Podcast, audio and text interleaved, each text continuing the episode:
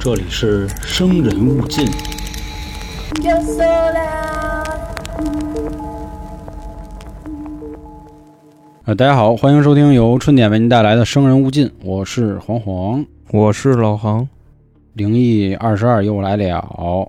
然后上一期其实啊，本身老航还一故事，但是吧，上期聊的挺美 的，不别说呀所以所以丫又留一扣儿，摇着就跟那个那位护士姐姐一样啊。那干脆那开头，那你先来吧。开头我就说、啊是吧？那行，当然啊，这本是上期的污 染，你知道吗？它只不过就是差不多了，啊，你知道吧？对对我就感觉感觉这个情愫什么的差不多了，所以这个就留着了。嗯那咱们就把这个放在下期吧。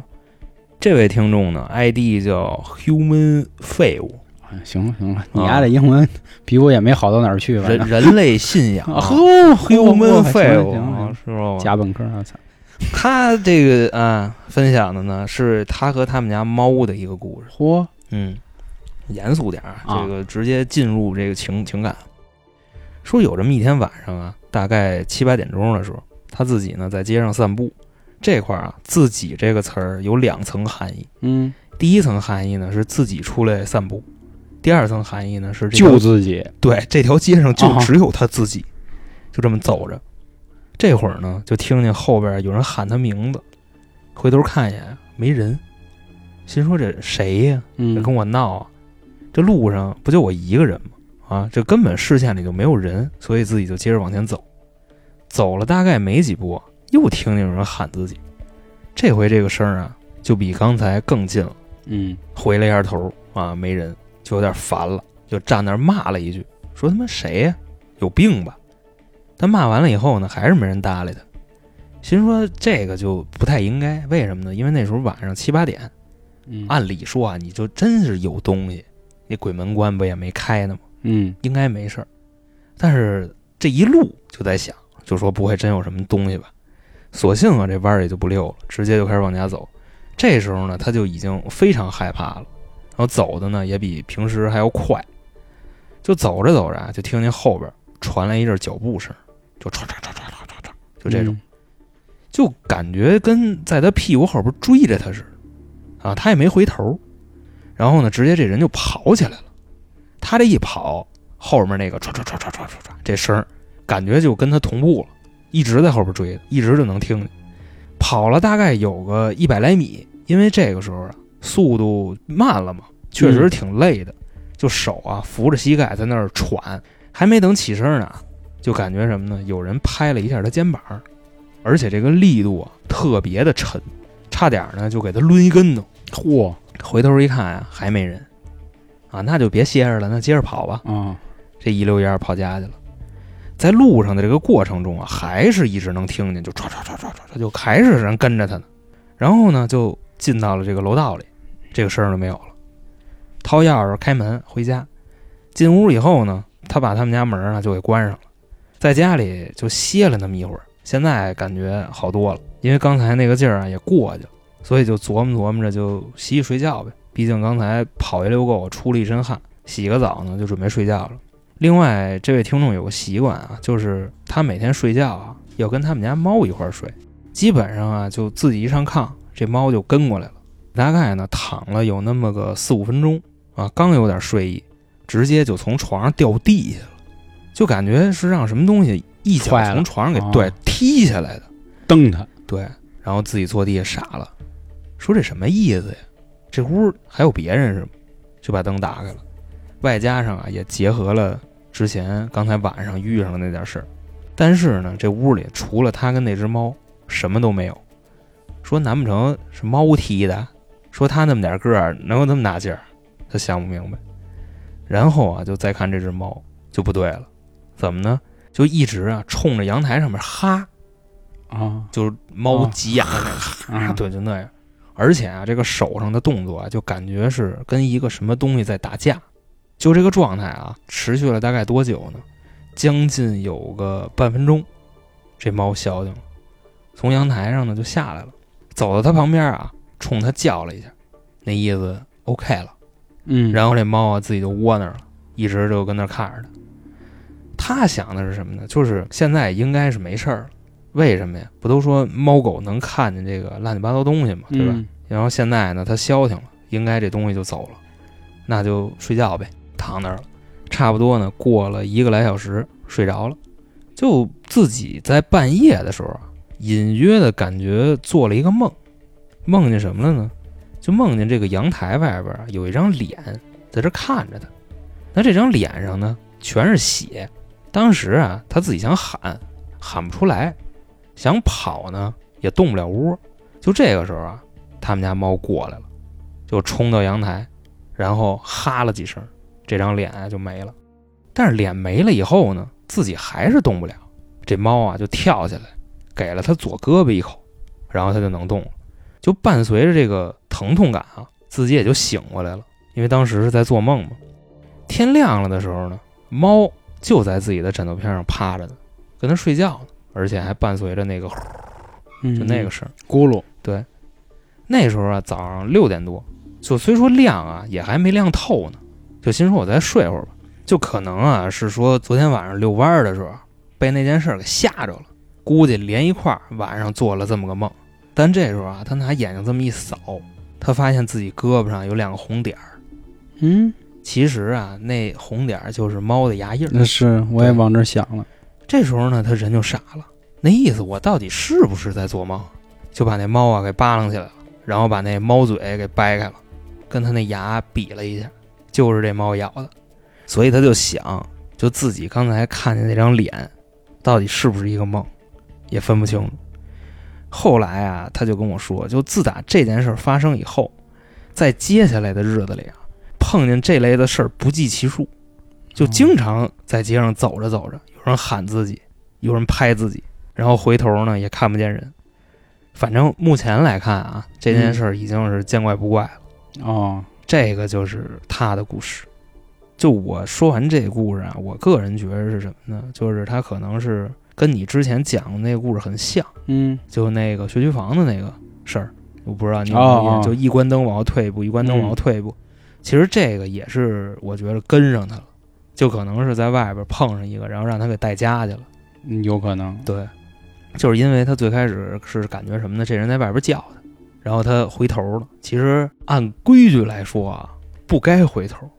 但是你你说你在街上有人叫你，傍晚七八点钟的时候，这回个头很正常，嗯，对吧？他可能破规矩也就破在这儿了。而且说之后的这种事儿不计其数，那估计就是跟词似的。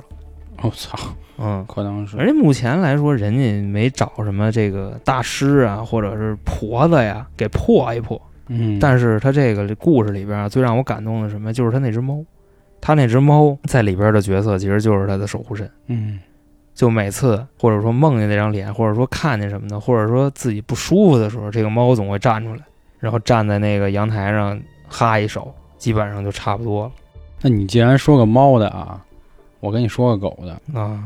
但是这可能跟狗没太大关系，但是起因因为它，嗯这是一个可以说是诅咒的故事，呃，来自听众爱妻馄饨，不是煮馄饨那馄饨啊，混沌，哦，对，混沌，好混家沌空间的混伙，台沌，湾腔儿，你这个，我一定要打死那个混蛋！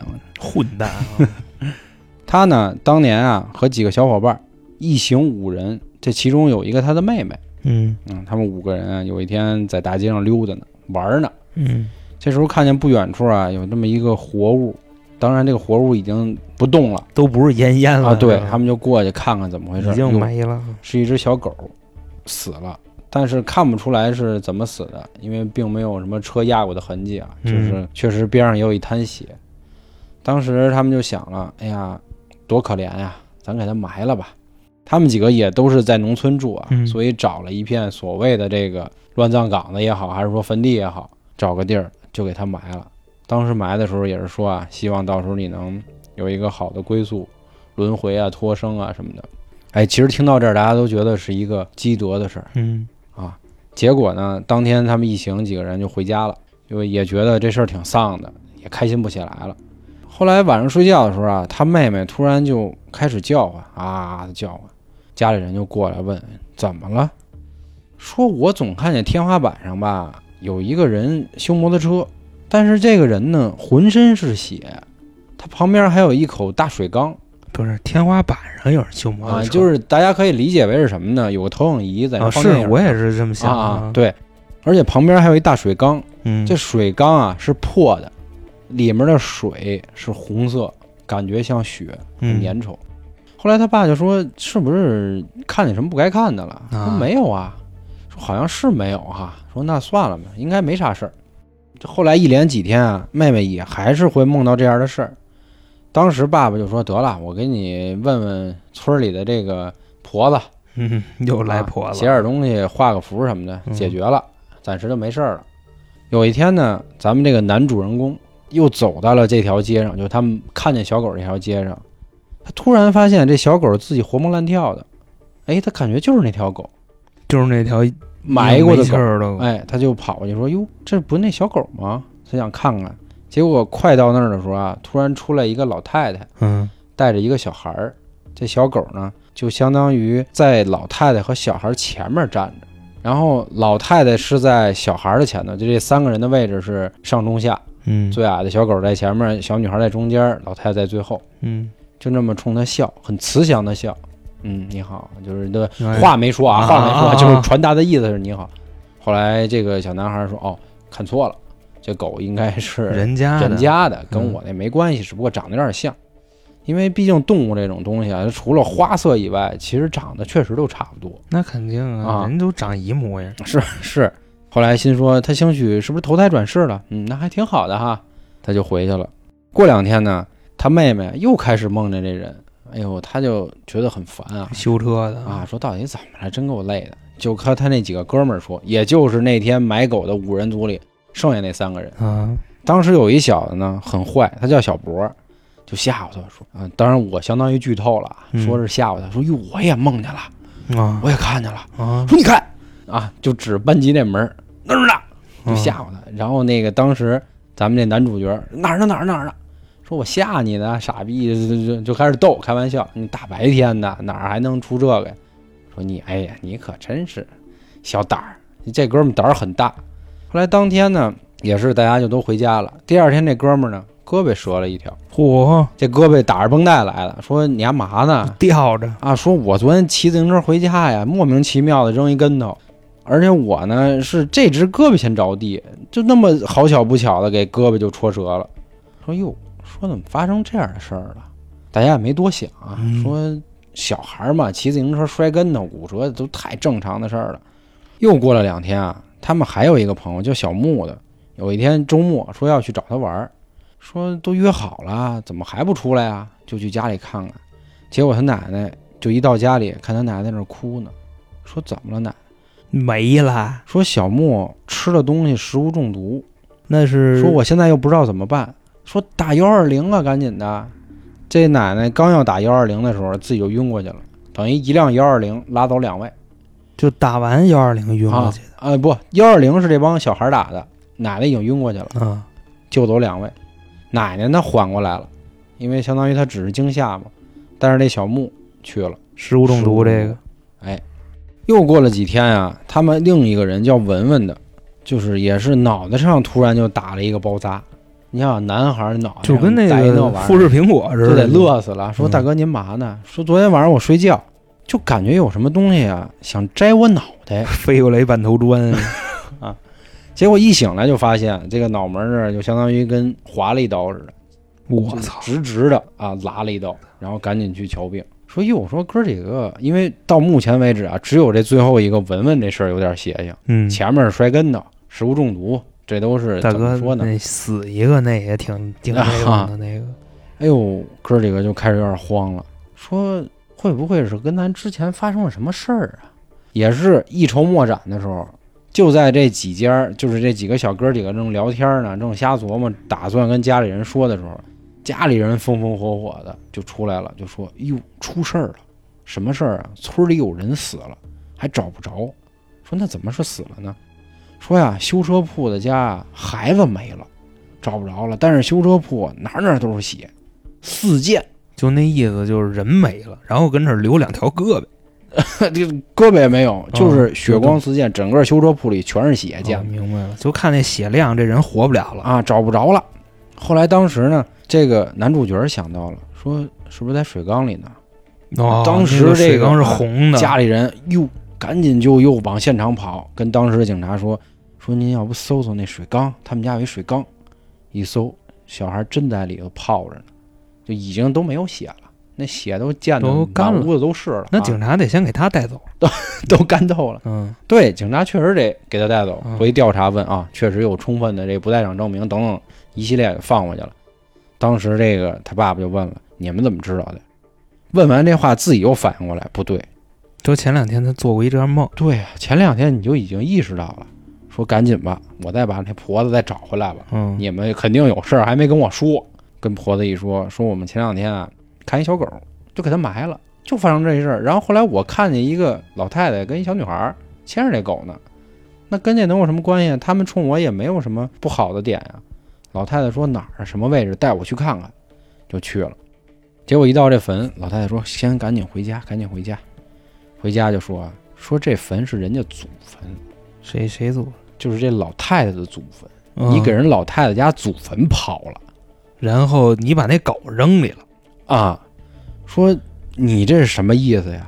人家可不懂这个，人嗯家不知道你是你干好事儿干呢好事儿啊呢，人家觉得你要破他们家风水，破他们家阵，你这样不行。说当时那天谁拎的狗，谁埋的，谁等等等，这一系列操作，这个脑袋被划一刀的这个人呢，他是主张埋的，嗯，但是实际上他没干这个事儿，他没呃那个他铲没实施。啊，刚才咱们说摔胳膊折的那个，也就是所谓胆儿特大那个挖土的那个是。对，他是挖土但的，是我觉得挖土的罪过是最大的呀。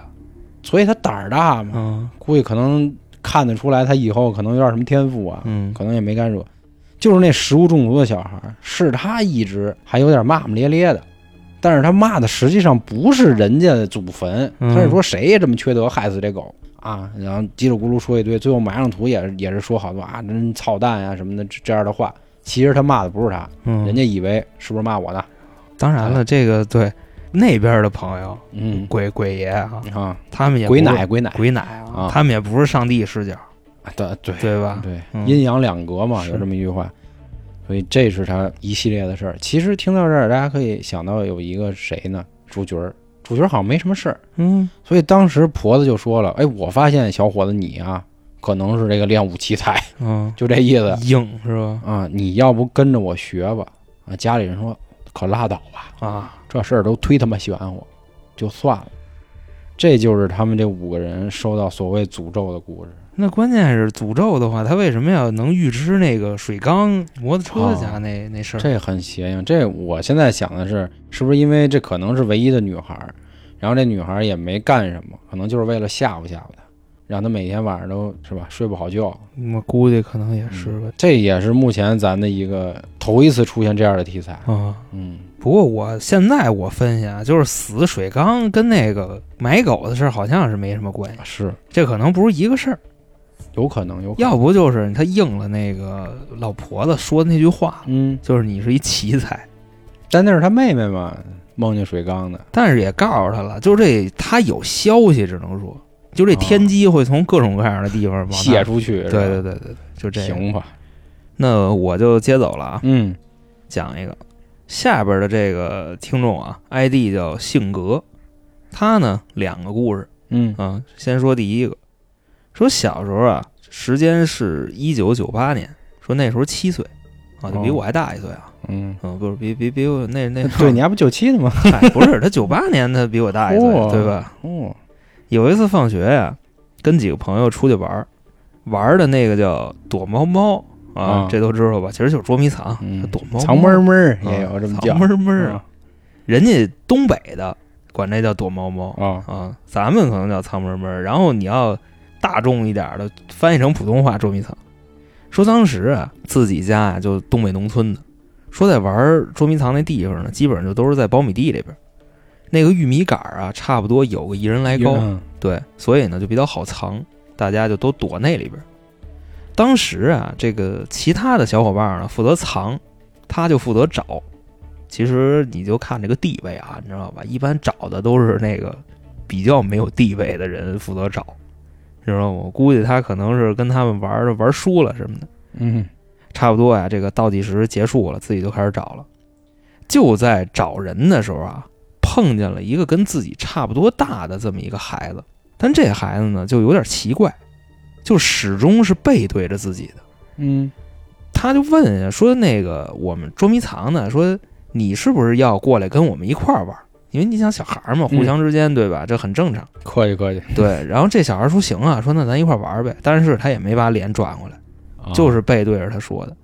当时呢，他就说说这样吧，我们呀，其实这局已经开始了。刚才呢，我数的时间是一百下，那由于你呢，你是半道儿加入的，那我就数五十下，你就赶紧藏就完了。啊这小孩说：“行，那我去了啊。”说完这声以后啊，大概他数了有那么七八下。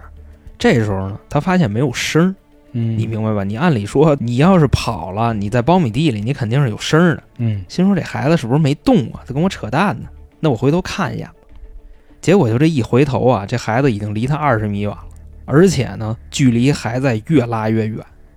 那么说他是怎么出去呢？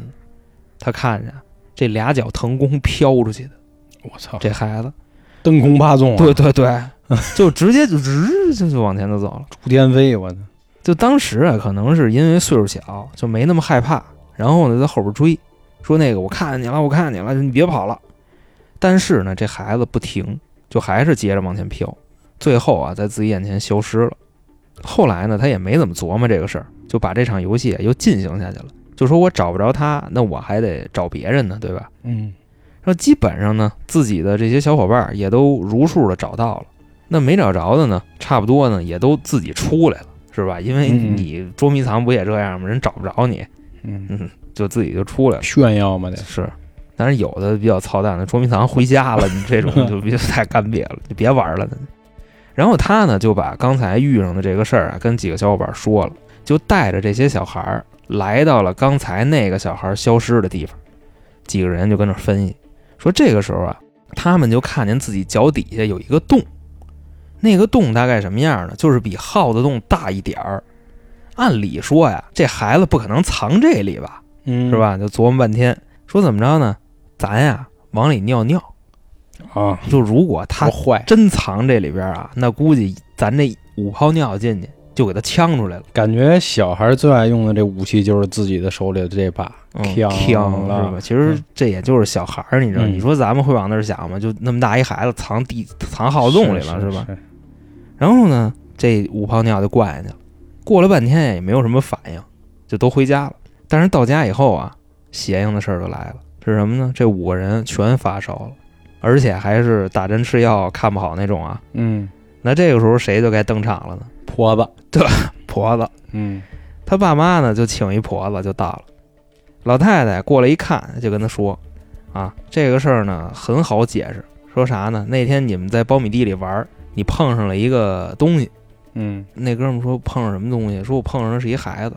婆子说那不是孩子，黄鼠狼精啊，那狐仙。哦说这个狐仙呢，其实就是特意来找你的，说因为啊你们有这个缘分，但是你是怎么干的呢？哦，你让他走了是吧？没不还还不是让他走了，就你往那坑里尿尿来着，他就在那里呢。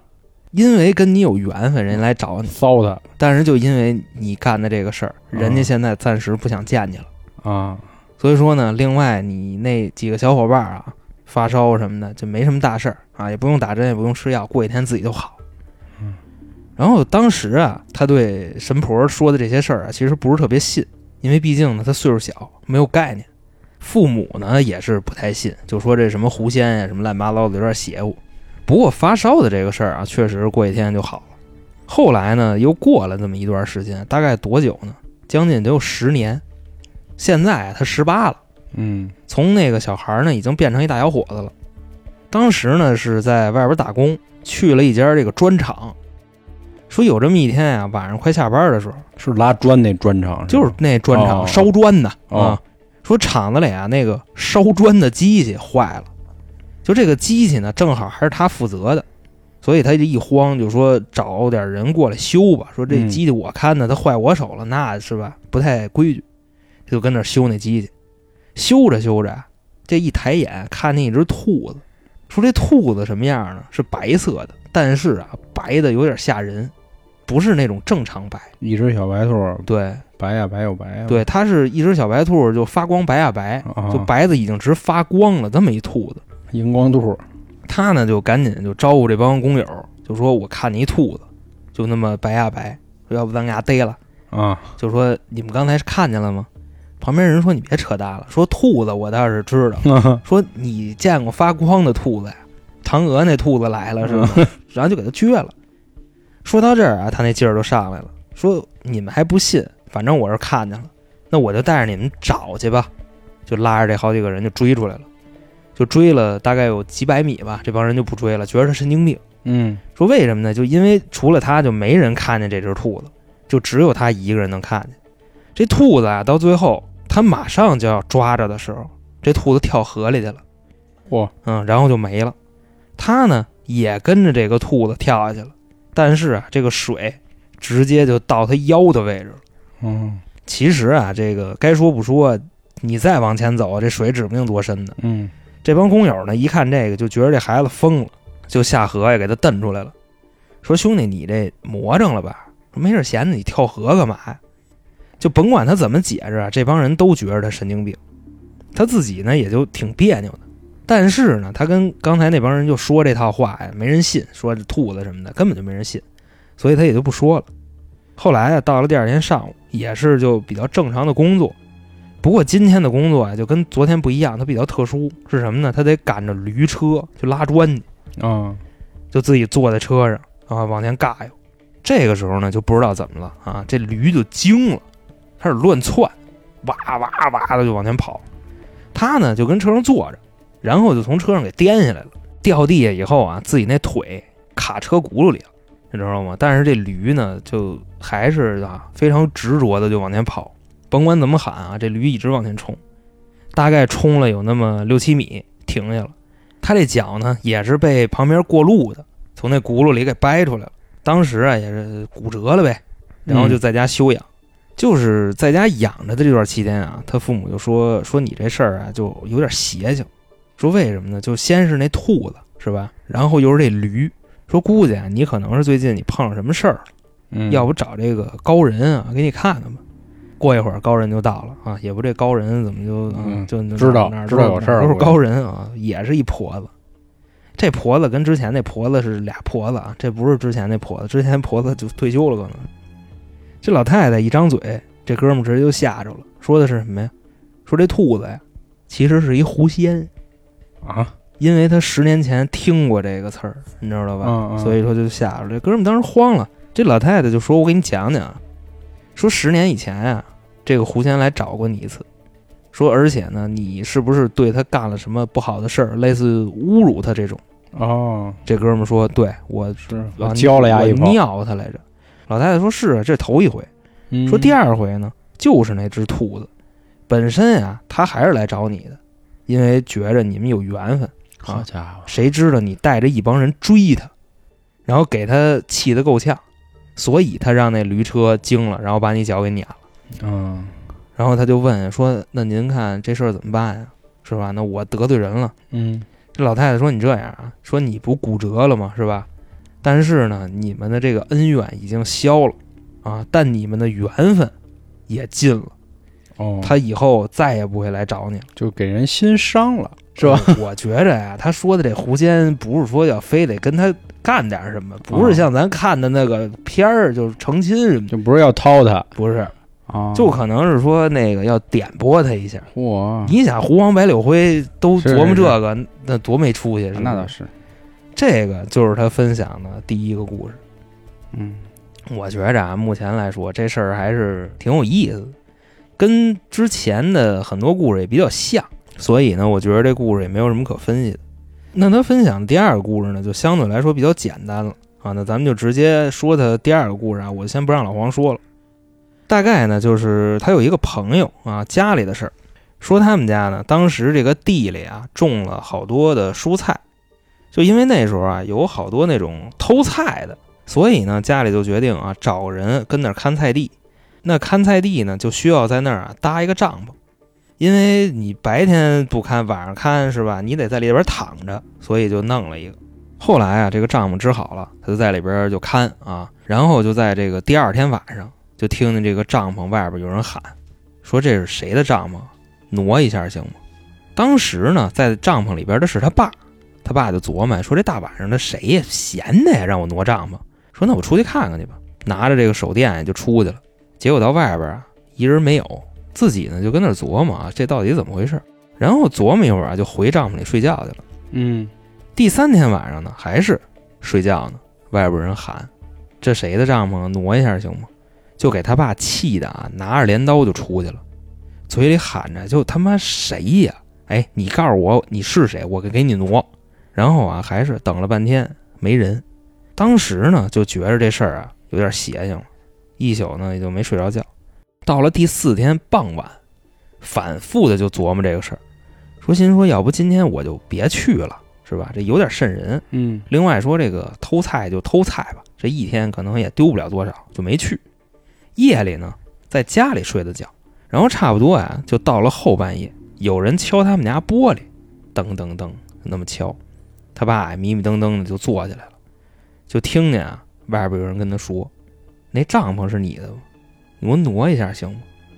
这时候他爸已经没有气了，你知道吧？他爸已经快哭出来了，说：“大哥，你要干嘛呀？”那帐篷招你了。外边那人就说呀，说没招我是没招我，但是呢，你那帐篷啊，你压我房子了，你赶紧给我挪开吧。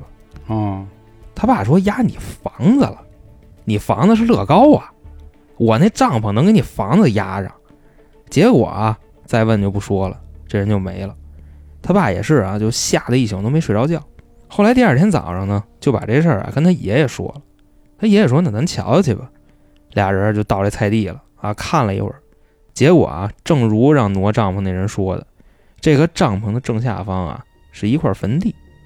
嗯，由于常年没人打理啊，你要不使劲儿看，你看不出来这是一坟包，暗坟不是暗坟，就是它就是一小坡坡，哦，就那样，而且没有碑啊，就是啊，就 就跟那暗坟也一样。啊那这爷儿俩说，那甭废话了，就赶紧给人挪了呗，也别搭帐篷了啊，这以后晚上谁也不敢来了，因为边上这个已经显灵了，所以呢就把这帐篷给收了。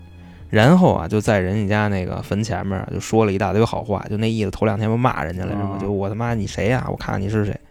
后来呢，这个事儿也就拉倒了。这个就是他第二个故事。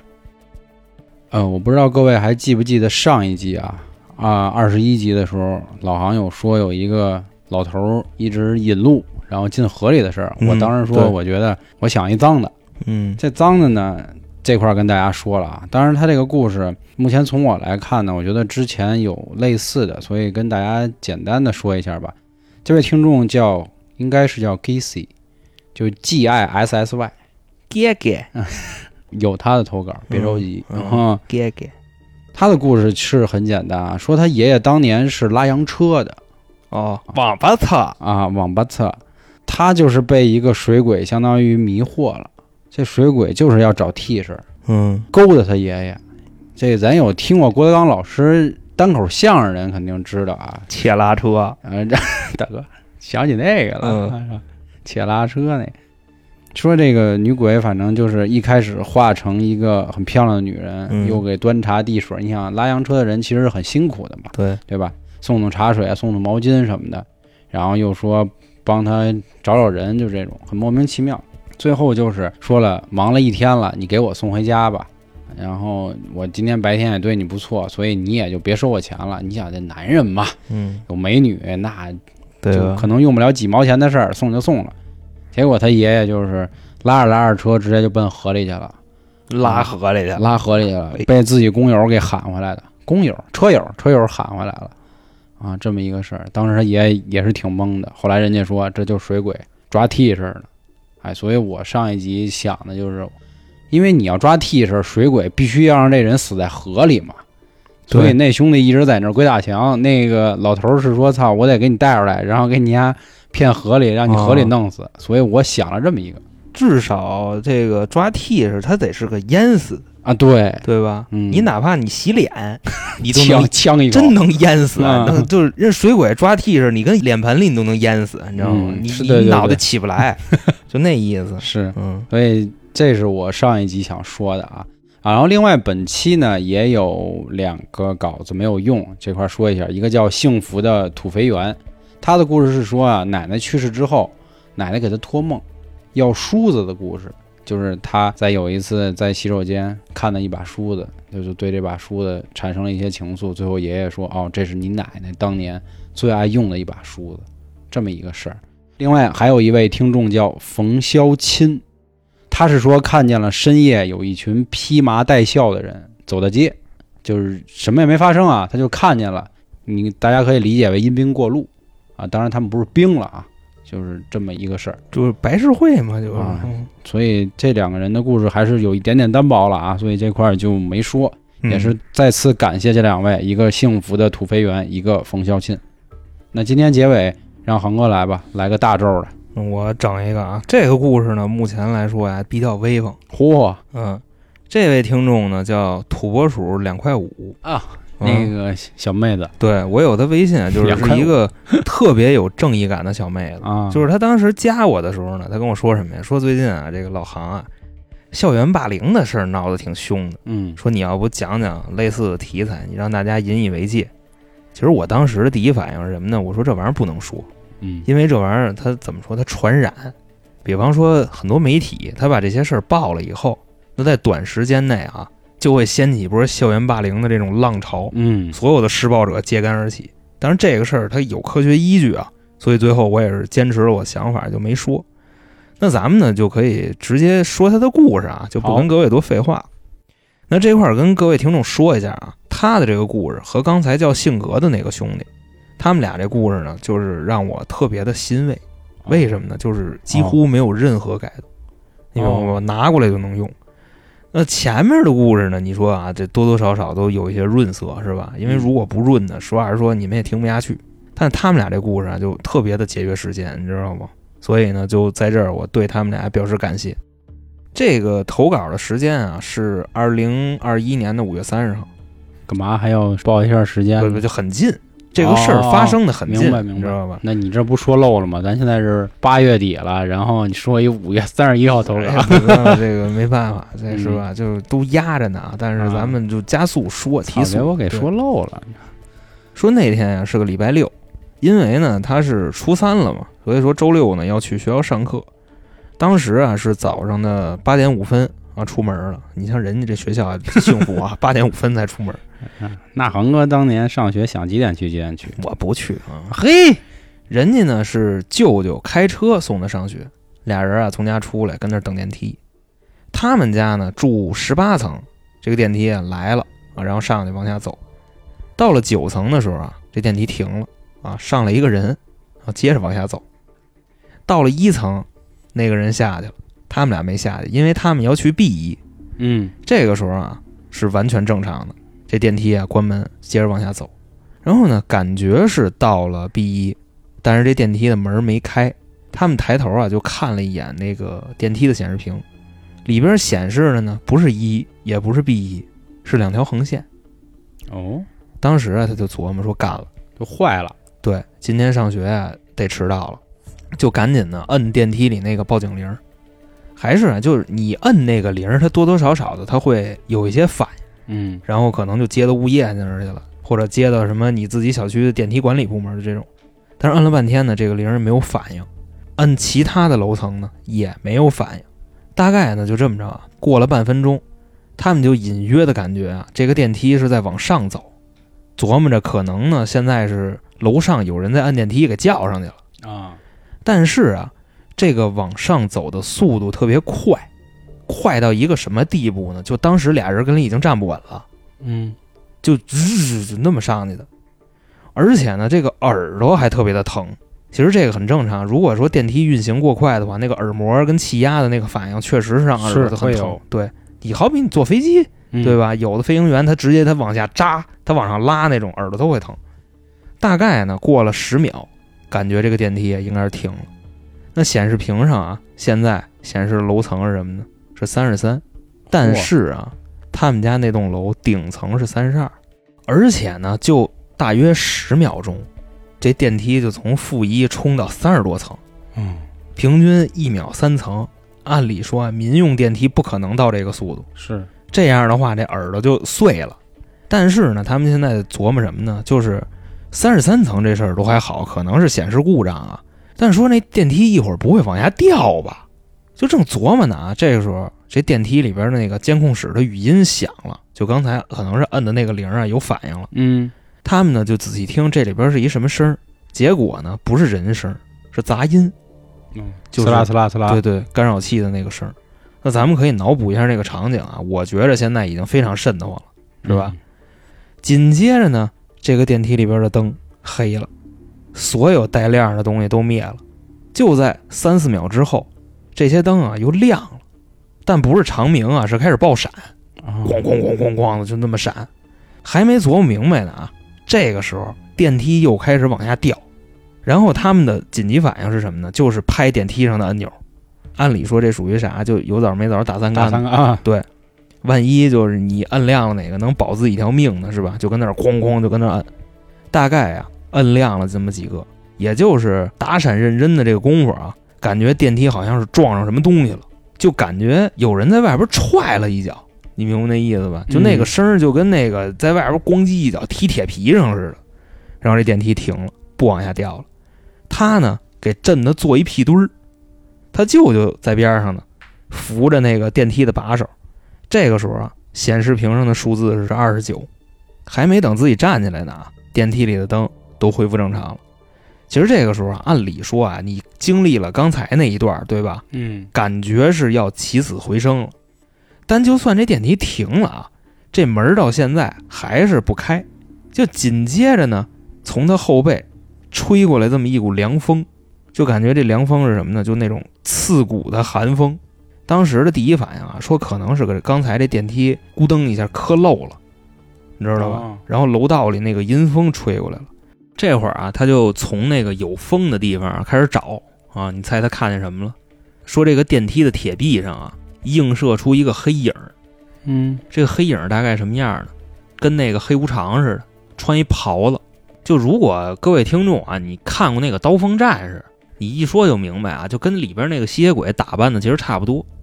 哦，说这一琢磨，是不是后边反光照过来的呀？然后回头一看，就是电梯门儿，其实什么都没有。说白了啊，这个就是在电梯的那个铁壁上啊映射出来的一个景象。就哦虽说感觉是映射，但是你感觉就很真实。另外还有一个什么呢？就明明是他的脸贴在这个铁壁上跟那儿看，对吧？你要是反光反的也应该是自己的脸，也不是那玩意儿。是啊，那咱这个听众土拨鼠呢？哎，还把手抬起来了。哇，跟人打了个招呼。其实这姑娘胆儿特大，你知道吗？他本身岁数也不大，她十五，嗯，她这个听说她不是云南昆明人，嗯他们那边那密室她平趟嚯，就玩儿的，所以这个她根本不怕。但墙里那个啊，没有什么反应，她呢也就把手放下了。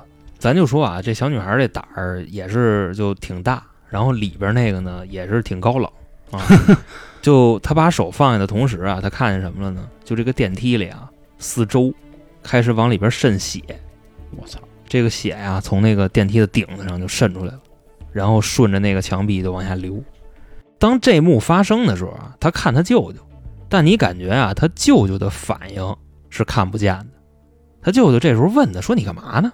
其实他躲血呢，嗯就，怕弄自己身。哦，但是他发现舅舅看不见这个景儿，他也就没说。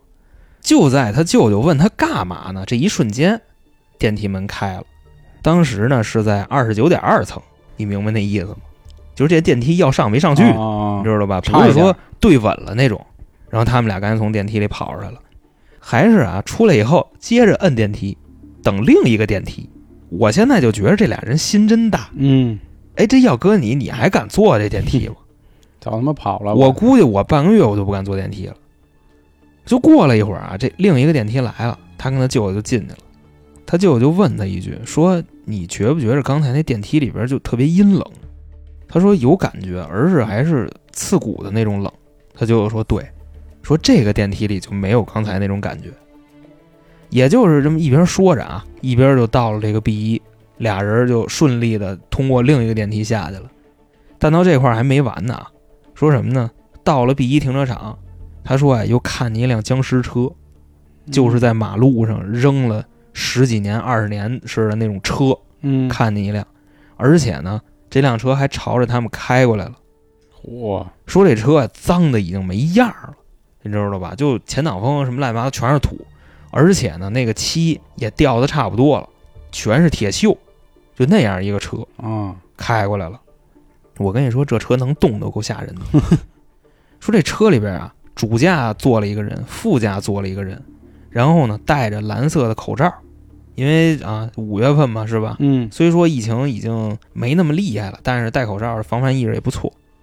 当这个车越来越近的时候啊，他看见这俩人中间有一个黑影儿，这个黑影儿呢，就是刚才在电梯里看见那个。哦，而且说呀，随着这个车离他越来越近，他感觉也越来越冷。就在这时候啊，他舅舅喊了一声，说：“你干嘛呢？赶紧走啊，马上迟到了。”他呢就答应了一声，说：“哎，来了。”朝那个舅舅那方向就走过去了。再回头的时候啊，这辆车没了。但想到这儿呢，又觉着有点不对了。按理说，就那种老破车啊，岁数比自己估计都得大，对吧？嗯那他开过来，再到他开走，为什么一点声儿都没有？那那时候也没有电车，对吧？嗯那个年代的车。然后他问他舅舅，他舅舅也说：“我什么都没看见，我根本就没看不见你说的那个什么僵尸车。”然后就怀揣着这种尴尬的情绪就到学校了。后来呢，就很顺利啊，也没迟到，卡着点儿进去的。看见这个周围的同学了啊，心里也是踏实了不少。然后就把这个事儿啊跟那个后边的同学说了，就说你知道吗？我今天出来，我他妈差点死了啊，啊！我电梯我怎么怎么着，我奇黑遇影儿了这那的，我那个呃僵尸车。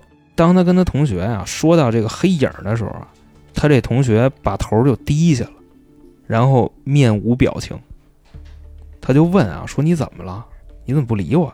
嗯还推了他一下。他这同学呢，还是低着头不搭理他。反正他这时候就毛了，说你到底怎么了？你可别吓唬我。然后说完这句话啊，就发现有一只手落在了他的肩膀上。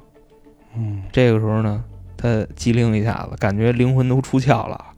再回头一看，是他们班主任拍的。哦，啊、 要不说他同学听一半不搭理他呢，是吧？啊这个就是他的故事。啊，之后呢，他还跟我说啊，说觉得这个事儿还没完，就后边有什么消息啊，他也会第一时间告诉我。嗯但是呢，咱们本着原则问题啊，不让加塞儿。啊啊，哎嗨， 你明白吧？这事儿是是啊啊嗯是，对，啊不让加塞儿啊。对对对，那要是加西米团，我能加塞儿吗？呃，加呗，那给钱就是那爸爸。那人土拨鼠可就是团里人，啊，是啊是团里人，是那是可以加塞儿。就好就家伙这个，咱们有什么说什么啊，你知道吧？就是。加西米团的听众啊，你知道吧？嗯就是欢迎加塞儿，你知道吗？ 就是年费能加季费，季费能加月费，你明白吧？行嗯月费能加白嫖，啊嚯，都那可欢迎欢迎入团加三儿啊，嗯，欢迎好嘞。那好，那怎么加塞儿呢？啊，朋友们可以点击我的头像，进到个人主页，找到西米团。目前呢，年费和月费都有一个很大的折扣。您加入之后，记得关注微信公众号“春点”，里面呢有两期付费节目可以赠送给您，直接值回票钱。另外呢，就算您不加团啊，也可以关注，里面有进群的方式，并且还有下架节目和付费节目。下架节目啊都是免费的，是之前由于种种原因吧，审核不让通过，也是非常精彩。那好，感谢今天各位的收听，拜拜。拜拜。